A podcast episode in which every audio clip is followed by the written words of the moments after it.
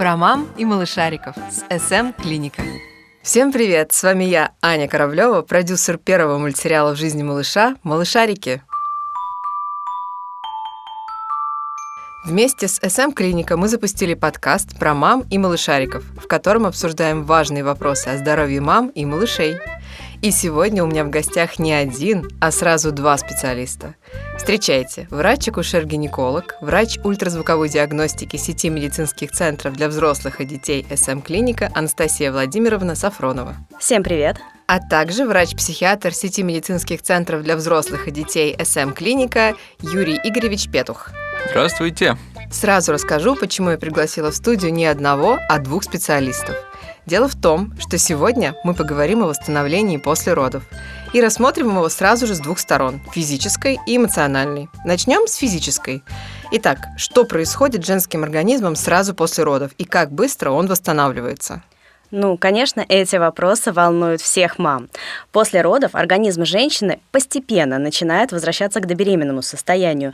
За 9 месяцев произошло масса изменений в организме. Свое положение поменяли внутренние органы, и увеличилась нагрузка на суставы, изменилась осанка. Вообще, послеродовый период состоит из двух периодов – раннего и позднего. Ранний длится 2 часа после родов и проходит э, под наблюдением сотрудников родильного дома. Поздний длится примерно 6-8 недель, в течение которых идет идет плавное восстановление всех органов и систем, которые были задействованы во время беременности и родов. Ну а полное восстановление после родов может занимать до двух лет. Все сразу же хотят худеть, все хотят в прежнее тело, хотят хорошее настроение. Может ли мама помочь своему организму прямо в роддоме? Например, не знаю, начать качать пресс прямо там? Ну, конечно же, начинать нужно действительно еще с родильного дома, но не с пресса и диеты, уж поверьте. Для начала важно собрать все необходимые вещи для первых трех-пяти дней жизни после родов. Естественно, это и вещи личной гигиены для себя, для малыша, но важно не забыть об очень главной детали. Это качественное компрессионное утягивающее белье.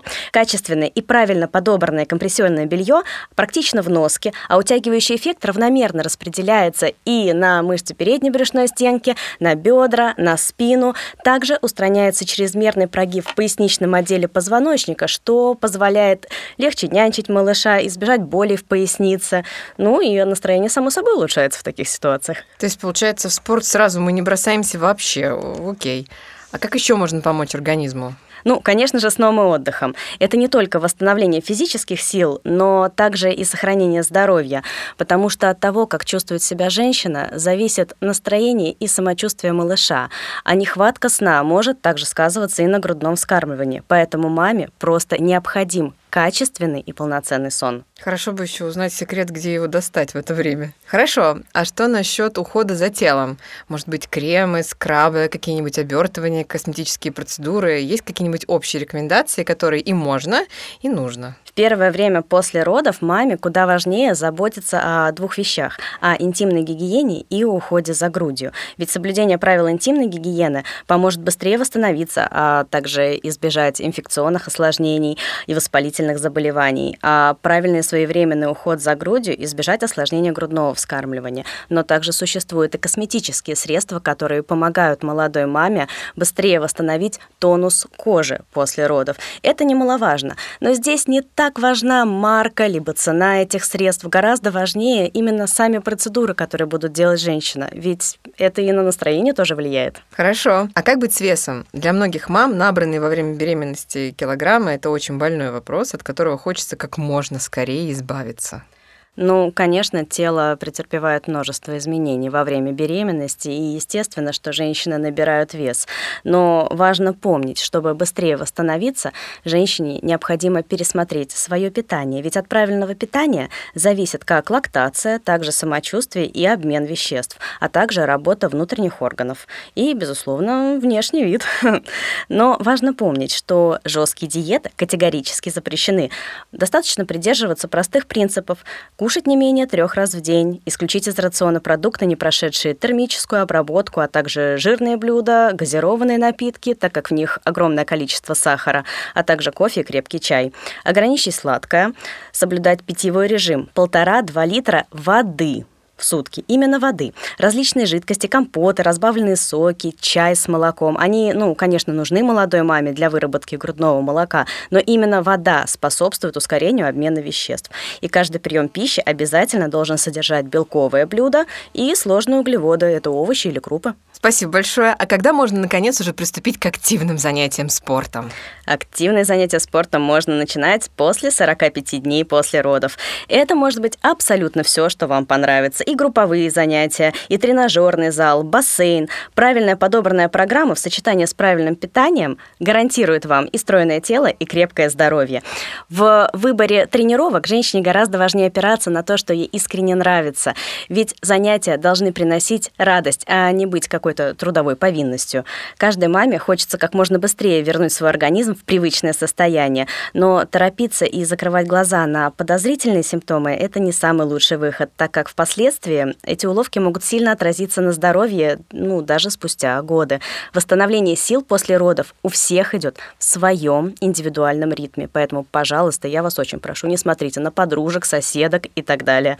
Ориентируйтесь только на свое тело и на свои ощущения. Главное – настроить настроиться на успех и мыслить позитивно. Все трудности, связанные с родами, быстро забываются, а внимание переключается на заботу и воспитание своего любимого ребенка. Это правда, кстати, правда, все забывается. Кажется, наш организм устроен так, чтобы эта уловка срабатывала у нас. Окситоцин животворящий. Точно. Маленький вывод получается. Мамы, держим себя в руках, не тренируемся на износ и ищем тот спорт, который будет приносить вам удовольствие. То есть это может быть даже вообще-то энергичная ходьба с коляской. Если вам нравится просто идти по парку, кажется, этого достаточно. Более чем. И любая активность должна приносить вам удовольствие, даже если это будут активные игры с ребенком, ради бога. А на самом деле уход и воспитание ребенка это уже само по себе нехилая тренировка. Так что некоторым мамам даже не нужны физические упражнения для восстановления. Они и так прекрасно возвращают свою форму просто за счет того, что уделяют больше времени ребенку, испытывают действительно огромное удовольствие от ухода за ним и чувствуют себя прекрасно. Знаете, у меня погодки, и вот когда я вернулась второй раз из роддома, кажется, я даже не заметила, как я просто вернулась в тело аж до первого ребенка. Насколько Абсолютно. энергично я сразу же началась жизнь. Конечно, естественно, у меня есть э, множество примеров и от моих пациенток, и мои собственные жизненные примеры. Э, например, моя мама, да, у которой я третий ребенок, и когда она шла рожать, она весила порядка 90 килограммов. Когда мне было 4 месяца, она весила 54 килограмма, при этом не соблюдая никаких диет и не выполняя никаких физических упражнений. Просто уход за детьми. И те, кто попытаются убедить меня в том, что уход за детьми – это не работа, выйдут вон из моего кабинета. Вот что я могу сказать. Отлично. Итак, мне кажется, сюда тогда тоже применимо выражение «счастлива мама, счастливы все». Абсолютно точно. И многие спрашивают о роли отца в послеродовом периоде. Я считаю, что отец должен быть как такой, скажем, коршун, который должен награждать мамочку от всяких негативных влияний, от советов родственников, от советов всяких там подружек и, пожалуйста, от женских чатов. Ради бога, не заглядывайте в них. А еще гладить по голове и поощрять. Абсолютно точно, да, да, да. И баловать почаще. Спасибо вам большое, Анастасия Владимировна. Это был крутой выпуск, он очень мне понравился. Я думаю, что мы успели затронуть многие вопросы физического восстановления. Это очень здорово. Мне очень нравится, что физическое восстановление должно включать в себя удовольствие. Обязательно. Мы обсуждали питание, и там было мало удовольствий. А тут, наконец-то, они начинаются. Можно делать то, что нравится нужно. А значит, самое время переходить к восстановлению эмоциональному. И напомню, что поможет мне в этом врач-психиатр сети медицинских центров для взрослых и детей СМ-клиника Юрий Игоревич Петух. Юрий Игоревич, вам слово.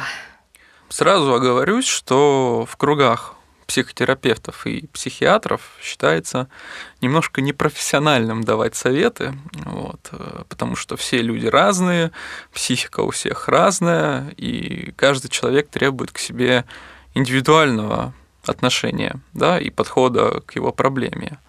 Поэтому все, о чем я сегодня буду говорить, это будет являться общими рекомендациями и совсем не универсальным решением.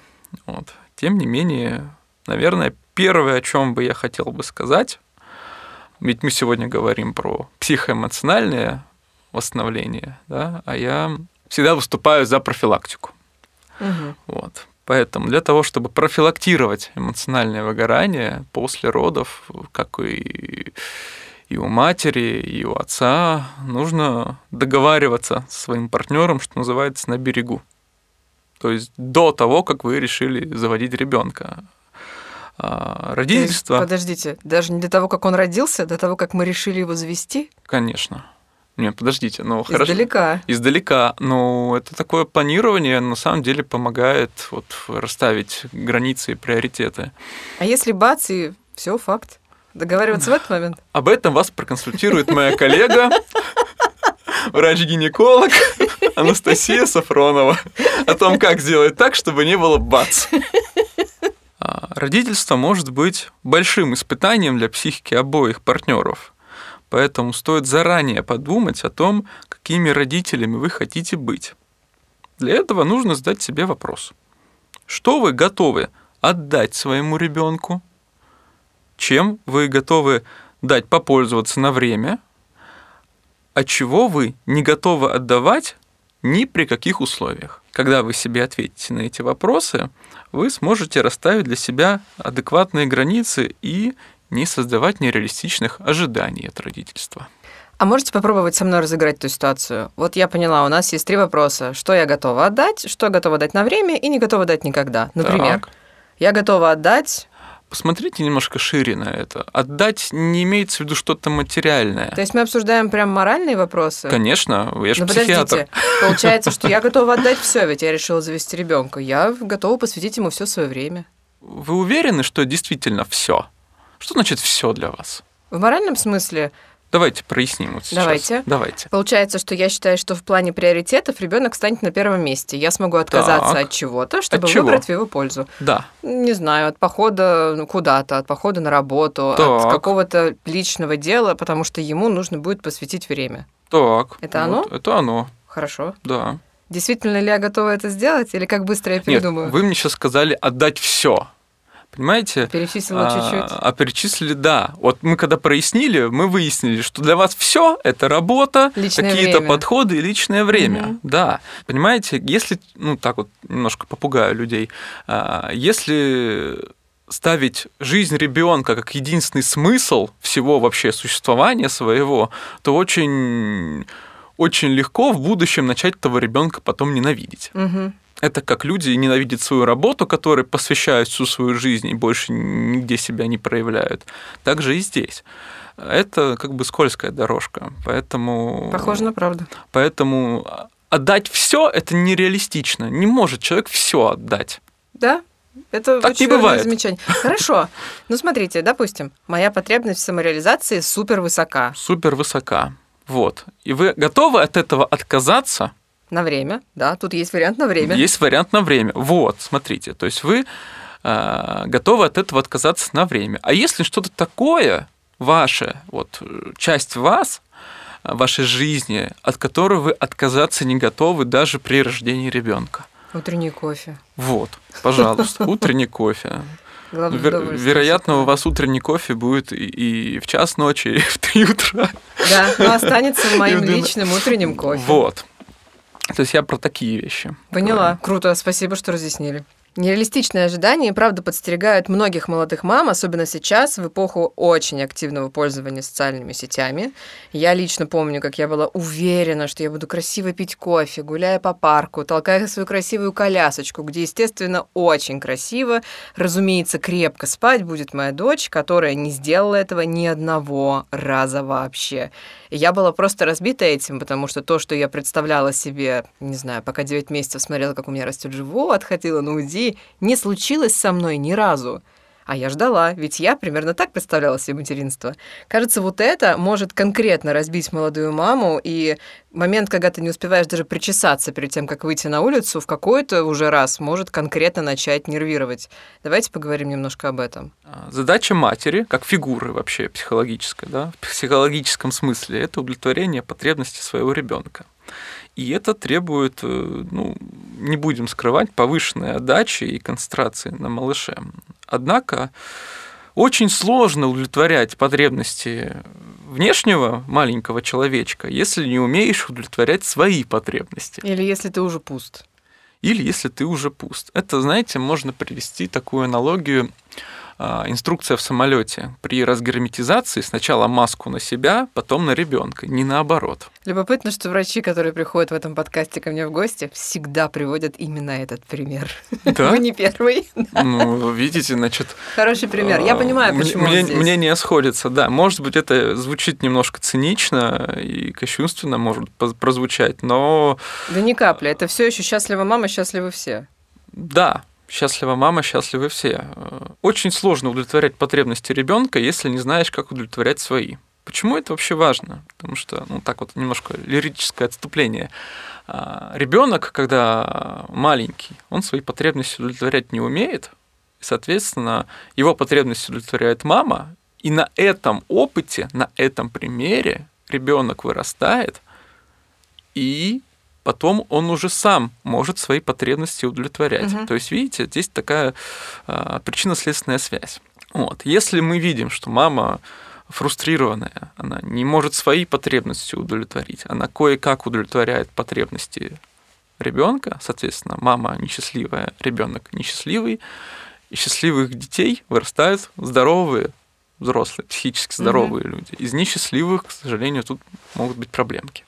Сложно удовлетворить потребности ребенка, если не знаешь, как удовлетворять свои. Поэтому очень важно позаботиться заранее, опять я говорю это слово, заранее о зрелости своей личности и обустроить свою жизнь таким образом, чтобы не пренебрегать своими потребностями, заботясь о ребенке. Ну, кажется, на обустройство в жизни есть целых 9 месяцев, пока ты вынашиваешь. А вот на зрелость личности нужно потратить все предыдущие годы. Ну, хотя бы начать. Хотя бы начать. С другой стороны, это же действительно очень большой шаг. Он, в принципе, требует большой подготовки, физической, и моральной в том числе. Кто бы мне сказал об этом, когда я родила своих прекрасных погодок, что можно было как-то еще подумать об этом по-другому. Я бы не передумала, просто это круто, что можно было задавать бы себе такие вопросы, и, возможно, это бы уменьшило ожидания каких-то чудесных вещей, которых не случилось и вообще-то не должно. Ну, знаете, многие женщины, они как-то очарованы образом там супер успешной мамочки из интернета, да, однако... Конечно, с белыми простынями. Да, а, и, и, и чистым этим халатиком. Да-да-да. Да. Однако для того, чтобы быть достаточно хорошим родителем, кто такой достаточно хороший родитель? Я поясню. Это родитель, который умеет удовлетворять потребности своего ребенка, причем не возбуждая в нем новых потребностей. Ну, Это вот такая ремарочка. Вот это ловушка. Ловушка. Это, знаете, это понятие а, из теории объектных отношений. Так. Это сейчас высокие материи будут. Там есть такое понятие, как отвергающий родитель, возбуждающий родитель, достаточно хороший родитель. Ну, то есть наш идеал достаточно хороший. Наша цель. Это, знаете, такая диалектическая серединка. Мгм. Вот, то есть а, отвергать ребенка нельзя плохо, потому что потому что Ну, по понятным причинам, потому да. что возбуждать в нем новые потребности тоже не есть хорошо, потому что сейчас как бы вам так объяснить, чтобы было понятно человеческим языком, а не научным. Может быть, нужно немножко намекнуть, что означает возбуждать новые потребности. Возбуждать новые потребности. Пример. Вот ребенок кушает, да, уже поел, а ему все равно вот на вот еще вот это Мгм. съешь или, или еще вот это Мгм. скушай. И вот еще То есть он не просил поесть, а ему пытаются предложить пищу. Э, К примеру. Мгм, Такой поняла. утри- утрированный пример, да. То есть, и потом, когда ребенку условно эту пищу не предлагают, он чувствует, что что-то не так. Не предложили. Не предложили. То есть я привык, э, скажем так, к большему, чем мне нужно на самом деле. И, И если я это- это большее не получаю, я чувствую себя неудовлетворенным. Получается, это может потом касаться всего в плане большего, большего внимания, большего всего. Да? Примерно Я да. поняла? Да. Ничего себе. Так вот, есть понятие достаточно хороший родитель. То есть есть потребность, он ее удовлетворил, но лишнего не возбуждает в ребенке. Для того, чтобы быть достаточно хорошим родителем, вовсе не обязательно себя примерять образ вот этой самой э, супермамочки из интернета. Вот, потому что для ребенка своего вы единственная мама, другой у него мамы нет, он других не видит, не видел, и сравнивать ему не с чем и не с кем. Вот, э, поэтому, наверное, лучшее пожелание – это прислушиваться к потребностям своего ребенка и вовремя их удовлетворять. А еще помнить, что мама, вы и есть самая лучшая мама для своего малыша. Да, иными словами, делайте то, что нужно вашему ребенку, а не то, что от вас ожидает общество. Это хорошая фраза, потому что она как раз намекает нам немножко, что стоит чуть меньше прислушиваться к советам на детских площадках, в родительских чатах, от всех родственников, которых мы очень любим, но вообще-то нам не обязательно выполнять абсолютно все, что нам советуют извне. Да, Это, конечно, очень хорошо мы все сказали, но сделать это порой очень сложно. Вы же наверняка знаете, сколько советчиков вокруг мам постоянно крутится. Я сейчас только перечислила вот три самых простых и популярных места, где ты не можешь не столкнуться еще с одним мнением насчет какого-то твоего вопроса. И при этом нужно оставаться и спокойной, и счастливой, и обращать внимание на потребности ребенка и не забывать о себе. Наверное, нам тут тоже не помешает... поднять этот вопрос. Супер, давайте. Давайте поднимем этот вопрос. Ну, вы такую фразу интересную сказали про быть счастливой и быть спокойной. А для того, чтобы маме оставаться счастливой и спокойной, ей нужно быть счастливой и спокойной до ребенка. Это факт. То есть об этом нужно, опять же, позаботиться заранее. И это такой очень важный момент, потому что если мама знает, что ей нужно делать для того, чтобы оставаться счастливой и спокойной, то она при любых обстоятельствах с этим справится. Мгм. Потому что быть счастливым и быть спокойным – это психологический навык, Мгм. который есть не у всех людей, но Это который правда. можно выработать у себя. Ну, то есть, если я точно знаю, что для того, чтобы быть счастливее и уж точно спокойнее, мне нужно поспать, нужно выкроить момент и побольше поспать. Или попить кофе с утра. Да, это точно мой Вот. вариант. Если вы знаете, что без кофе по утру вы точно не будете чувствовать себя счастливой, спокойной, Лучше позаботиться об этом. да. Супер, хорошо. Ну, Как минимум вы об этом знаете еще до рождения Да. ребенка. Вот это такие э, ресурсные зацепочки для вас. Ну, смотрите, мама, правда, задавайте себе вопросы, что вы любите больше всего и что приносит вам удовольствие в любой ситуации. Это точно поможет вам, если вы чертовски устанете и будете искать возможность как-то подбодрить себя. Мы вот тут очень много говорим про то, что мама Мгм. должна, не должна, хотя я не люблю вообще слово должен.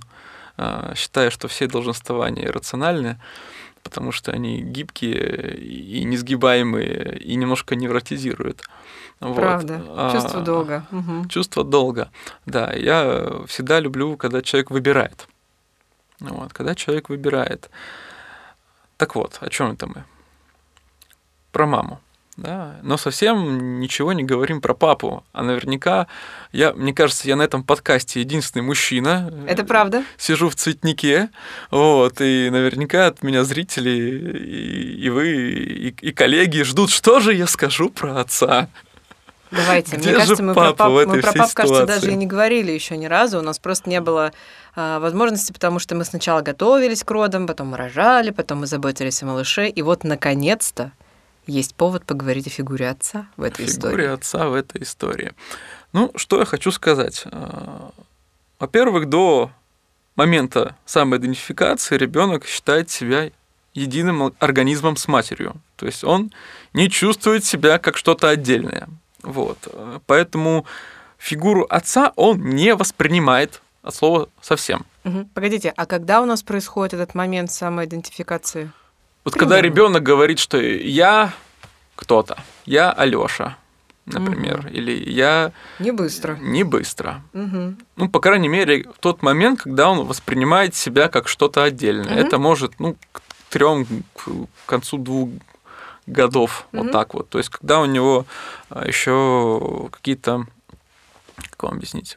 Вот вы помните свое самое раннее воспоминание? Да, помню. Сколько вам было Два с тогда? половиной. Два с половиной. Вы уже тогда понимали, что вы это вы, а а не что кто-то и что-то еще. Я знала, что у меня будет младшая сестра. Вот все, что я помню из того дня. Что у Интересно. мамы был большой живот, и она вот-вот перенесет сестру. Э, Второй день оттуда я помню, как ее принесли, и она была такая маленькая, и я правда это помню. Но, пожалуй, больше из того времени я не помню ничего. Наверное, это просто было ярко, и поэтому осталось у меня в голове. Мгм, Но мгм. про себя я там ничего не помню. Только картинку мамы, а потом картинку сестры. А папа Был. был. То есть вы, Вроде. видели, что знали, что Нет, этот, нет. этот вот этот вот Я человек додумаю, это я не папа. помню. У мамы был живот, а потом была сестра. Ну пофантазируйте, пофантазируйте. Ну, представить его в этой ситуации можно, потому что я же помню, как мы, например, на кухне вот сидим. То есть я помню кухню, маму, и в целом он как бы там есть. Мгм. Но вот так, чтобы детально я сейчас сказала, что вот он рядом стоял, навряд ли. Ну, понятно. Смотрите, э, здесь немножко другой момент. Вот именно вот эта вот связь ребенка с матерью в самом-самом начале. По сути говоря, это когда ребенок еще младенец. Мгм. Вот. До этого момента он себя не сам идентифицирует. Да? Когда он начинает что-то худо-бедно ходить, э, хотя бы какие-то звуки издавать, и, и там самостоятельно что-то делать, Мгм. играть, то есть хотя бы вот на этом этапе уже происходит самоидентификация, хотя бы ее какие-то зачатки. Начинается, видимо. Да, я специально не говорю конкретных сроков, потому Ну, что, понятно. опять же, у всех это Мгм. очень по-разному бывает. э, Вот. Так вот, э, фигуру отца вот он не воспринимает. А влияние отца, оно происходит на ребенка опосредованно через отношение отца к матери. То есть, иными словами, если женщина чувствует мужскую опору, а, удовлетворяет свою потребность безопасности и стабильности, да, это, опять хочется сказать, задача отца, это должен быть осознанный выбор Вот и отца. снова должен быть. Да что ж такое-то, елки-палки. Это может быть осознанный выбор отца. Вот, хотелось бы, чтобы это был осознанный выбор отца. Именно обеспечить стабильность, безопасность для своей женщины. Ну, вообще-то правда, это даже звучит лучше, если нам хочется, чтобы это было осознанным выбором, а не кто-то делает это потому, что должен. Да, Звучит приятней. о приятных вещах говорим сейчас. А, Вот. Поэтому ощущение безопасности. На самом деле это базовая потребность любого человека. Безопасность, стабильность. Вот. И женщине в одиночку бывает тяжело эту безопасность удовлетворить. Поэтому, когда есть фигура отца, да, мужчина, который эту потребность удовлетворяет, как моя коллега выразилась, как коршун ее Да-да-да. берегает а- а- от всех невзгод, да, то это, в принципе, профилактирует повышение уровня тревоги. Мы, когда себя чувствуем не в безопасности, мы начинаем тревожиться. Это ну, такая нормальная реакция. Но дело в том, что если мама тревожится, и ребенок еще себя не идентифицирует как отдельный организм, Мгм. то эта тревога переходит и на ребенка. Ребенок тоже становится тревожным. Плохо спит, Мгм, например, плохо ест. мгм. Вот, ну и... От чего мама тревожится еще больше. Да, это такой патологический круг, вот, который надо как-то разрывать. Здесь как раз нам пригодится папа Коршун. Папа коршун, да, но коршун в хорошем понимании, потому Конечно. что некоторые папы могут быть такими коршунами, но не тех клевать. Не создавать для нее лишних тревог, потому что ей сейчас и так непросто. Счастливая и спокойная мама и счастливый и спокойный малыш. Отлично. Мне всегда очень нравится этот девиз. Я вообще его раньше никак не воспринимала, но в какой-то момент вот этого ценного утреннего кофе до меня вдруг дошло озарение, почему это работает. Итак, мне очень нравится, что мы подошли к фигуре папы, потому что мы тут его 9 раз не касаемся, а на 10 наконец-то. Это очень круто. Мгм. Давайте тогда поговорим вот про что. Я считаю, что вообще беременность, роды, ребенок, новый человек, целая жизнь это стресс для обоих родителей. Для мамы нам понятен, в чем тут заключается стресс, мы его и разбирали уже много раз. И вообще в целом это понятно. А вот папин, он иногда немного и замалчивается, а иногда и сами папы его замалчивают, потому что ну, вроде как это не по-мужски, и вот он сейчас все решит, все должен, и вот то, о чем мы с вами говорили. Давайте попробуем тогда, может быть, обсудить, что а, рождение ребенка это не только счастье, что, безусловно, конечно, тоже присутствует, но и стресс для обоих родителей. Что у нас с папой в этом смысле? Что у нас в этом смысле с папой? Какой стресс испытывает мужчина, а, когда он папа? Ну, это такой маленький персональный ад мужчины. Вдруг папа, да? Да, Вчера вдруг- еще не было, сегодня вдруг, уже все. вдруг папа, да. Потому что здесь может быть такой некоторый конфликт двух ролей. То есть конфликт роли я отец, Мгм. мужчина-отец, который проводит время с семьей, и я добытчик, который должен пропадать на работе, вот. Пропадать. Пропадать. Добиваться там невероятных высот. Не- ну, хотя бы денег. Хотя бы, просто денег там заработать. Хорошо. Вот, как бы, да. Поэтому здесь на самом деле рекомендации примерно такие же, как и для мамы. То есть Прислушиваться к себе? Прислушиваться к себе, да. Здесь очень важно, чтобы между двумя партнерами был налажен диалог. Ну, который мы налаживаем еще до того, как Кон- у нас. Разумеется, когда уже ребенок, вот он уже... Времени поговорить да, немного, Времени слову, здесь. поговорить, может быть, да. Это затруднительно, по крайней Мгм. мере. Вот. А, то есть очень... Любые проблемы, вообще взрослые здоровые люди, психически здоровые люди, они решают через коммуникацию. Вот вы Словами через рот. Словами через рот, да, моя любимая фраза. И моя. Потому что, вот вы сказали, замалчивают, да, все такое. Не надо замалчивать. Если тебе тяжело, об этом можно сказать, да, но опять-таки кому? Если ресурс у жены, чтобы еще и тебя поддержать, или такое может быть не всегда. Ну, к этому надо быть готовым просто.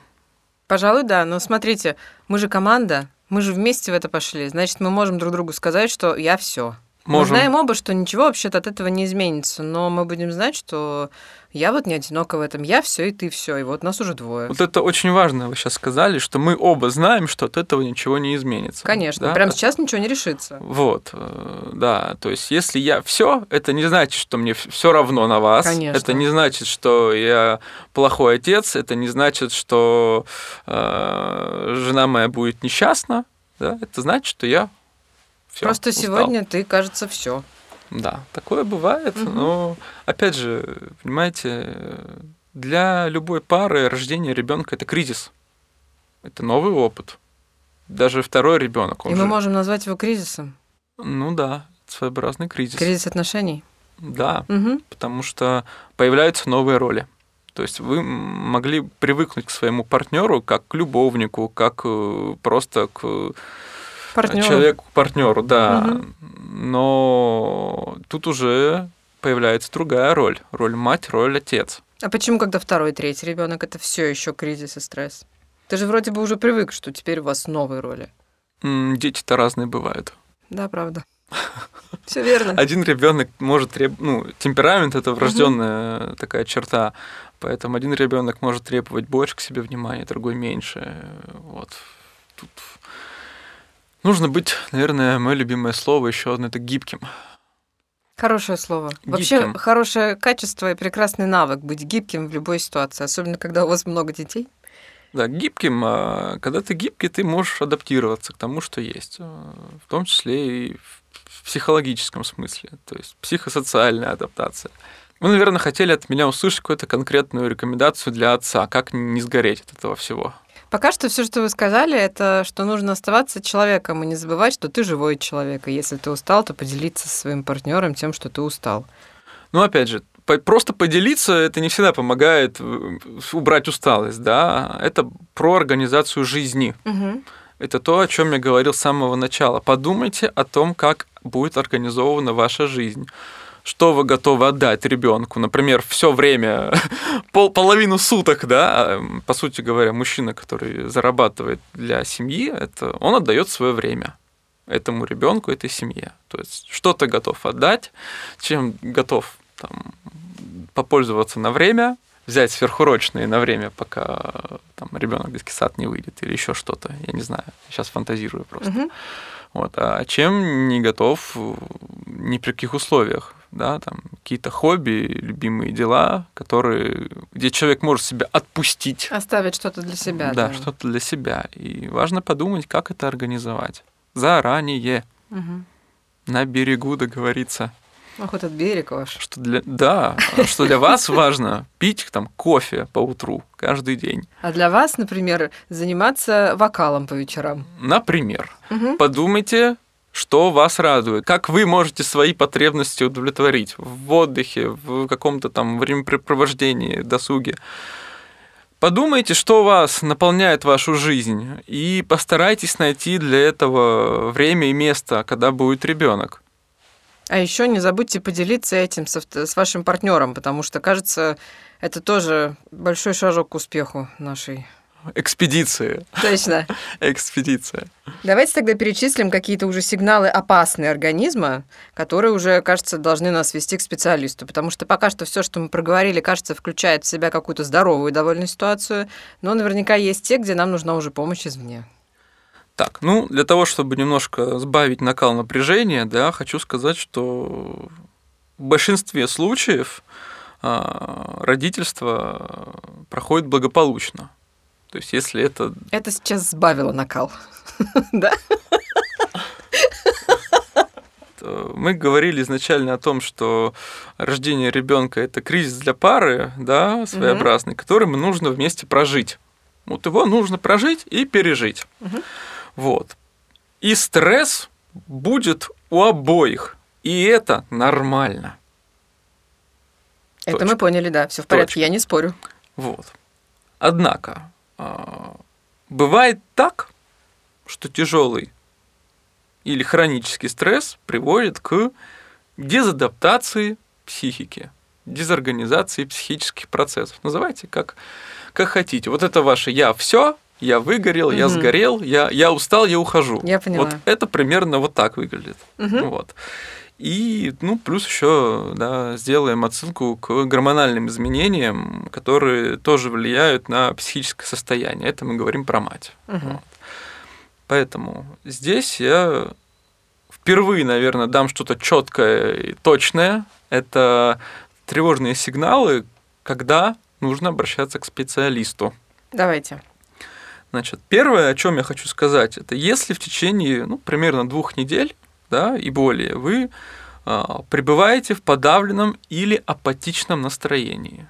Сюда же относится плаксивость, например. Да. Не просто усталость, Не понятно. просто усталость, да. Многие считают, что я там, ленюсь, разленилась, вот, угу. ничего не хочу, а возвращаясь к советчикам и родственникам, которые могут еще скипидарчика подлить в эту всю историю и обвинять да, молодую мать в том, что Взращивать она, чувство вины. Взращивать чувство вины, это таким вот комом накапливается и приводит к не очень приятным последствиям. Угу. Вот. Второе, это если вы начали замечать, что стали рассеяны не просто рассеянные, да, а вот прям тяжело собраться с мыслями, сконцентрировать внимание. То есть кажется, что мысли в голове вот одна через другую так вот тяжело перескакивают, как жвачка такая в голове. Угу. То есть тяжело думается, угу. вот другая аналогия. А, третье, на что обратить внимание, это тяжело встать с кровати. Но не просто тяжело встать, а ощущение может быть, как будто вот вот прибили вас гвоздями к кровати, и, не, и вообще невозможно ни какие-то дела домашние выполнить. Э, то есть забота о ребенке, забота о себе превращаются в каторгу угу. в таком состоянии. Ну и, наверное, последнее это безразличие к себе и ребенку. Это такой важный момент. А, желание от всех запереться, Э, в отдельной комнате никого не видеть. Избежать с бродячим цирком. Не просто, нет, не сбежать бродячим цирком, а вот э, хочется, чтобы цирк мимо проехал, и все тоже мимо проехали. А, То вот есть такое, такое ощущение. такое, да, ощущение затворничества некоторого. Угу. Вот. Вот я сейчас специально не называю это конкретными симптомами, не говорю, что это угу. может быть, но просто э, именно вот если вы вдруг в себе такое замечаете, лучше перестраховаться, сходить к специалисту для того, чтобы он посмотрел, продиагностировал. Если все хорошо, все хорошо. Вытираем ручки, э, успокаиваемся и живем счастливо дальше. А если все не очень хорошо, то это будет очень классно и славно, если вы вовремя обратитесь к специалисту, чтобы вовремя получить лечение и помощь. Спасибо. А, так вот говорю своим пациентам в завершении работы и приема, да, что зубы и менталку надо лечить вовремя. Хорошее, хорошее выражение. Вот. Не знаю, насколько оно здесь уместно будет, вот, поэтому опять же, здесь, здесь выступаю за профилактику, как я с самого начала топил за угу. то, что нужно вовремя, еще до рождения ребенка, заранее да, заботиться об организации своей жизни, о своих потребностях, также и о своем ментальном здоровье тоже. Возможно, просто у нас э, все еще в обществе не очень принято иногда обращать внимание на какие-то свои ментальные потребности, потому что понятно, почему нужно идти к стоматологу, потому что из одного зуба вырастет пять, и это будет потом дорого и больно. А когда у тебя накапливается усталость, выгорание, стресс и безразличие уже ко всему миру, ну, ты думаешь, что ты просто устал. Поэтому я очень ответственно заявляю сейчас, мамы и папы, если вы нас слушаете, Обращайте внимание на свои внутренние ощущения. Если вы находите у себя хоть что-нибудь, что мы сейчас обсудили с Юрием Игоревичем, обращайтесь, пожалуйста, к специалистам и не ждите чудес. Даже если все будет хорошо, это будет прекрасно, но если вы поймаете себя в самом начале в какой-нибудь не очень хорошей ситуации, значит, вы гораздо быстрее выберетесь из нее. Не в бровь, а в глаз. Спасибо большое, Юрий Игоревич. Мне очень понравился наш выпуск, и, к сожалению, нам придется попрощаться. Я, честно говоря, немножко даже не готова. Нам остается только пожелать мамам и папам беречь себя и своих близких. Будьте здоровы, и мамы, и малышарики. Спасибо, что пригласили. Было очень ценно, было очень интересно. Будьте здоровы. Это был подкаст про мам и малышариков с СМ Клиника, и я, Аня Кораблева. В следующем выпуске поговорим о развитии малыша. Не пропустите. Пока-пока.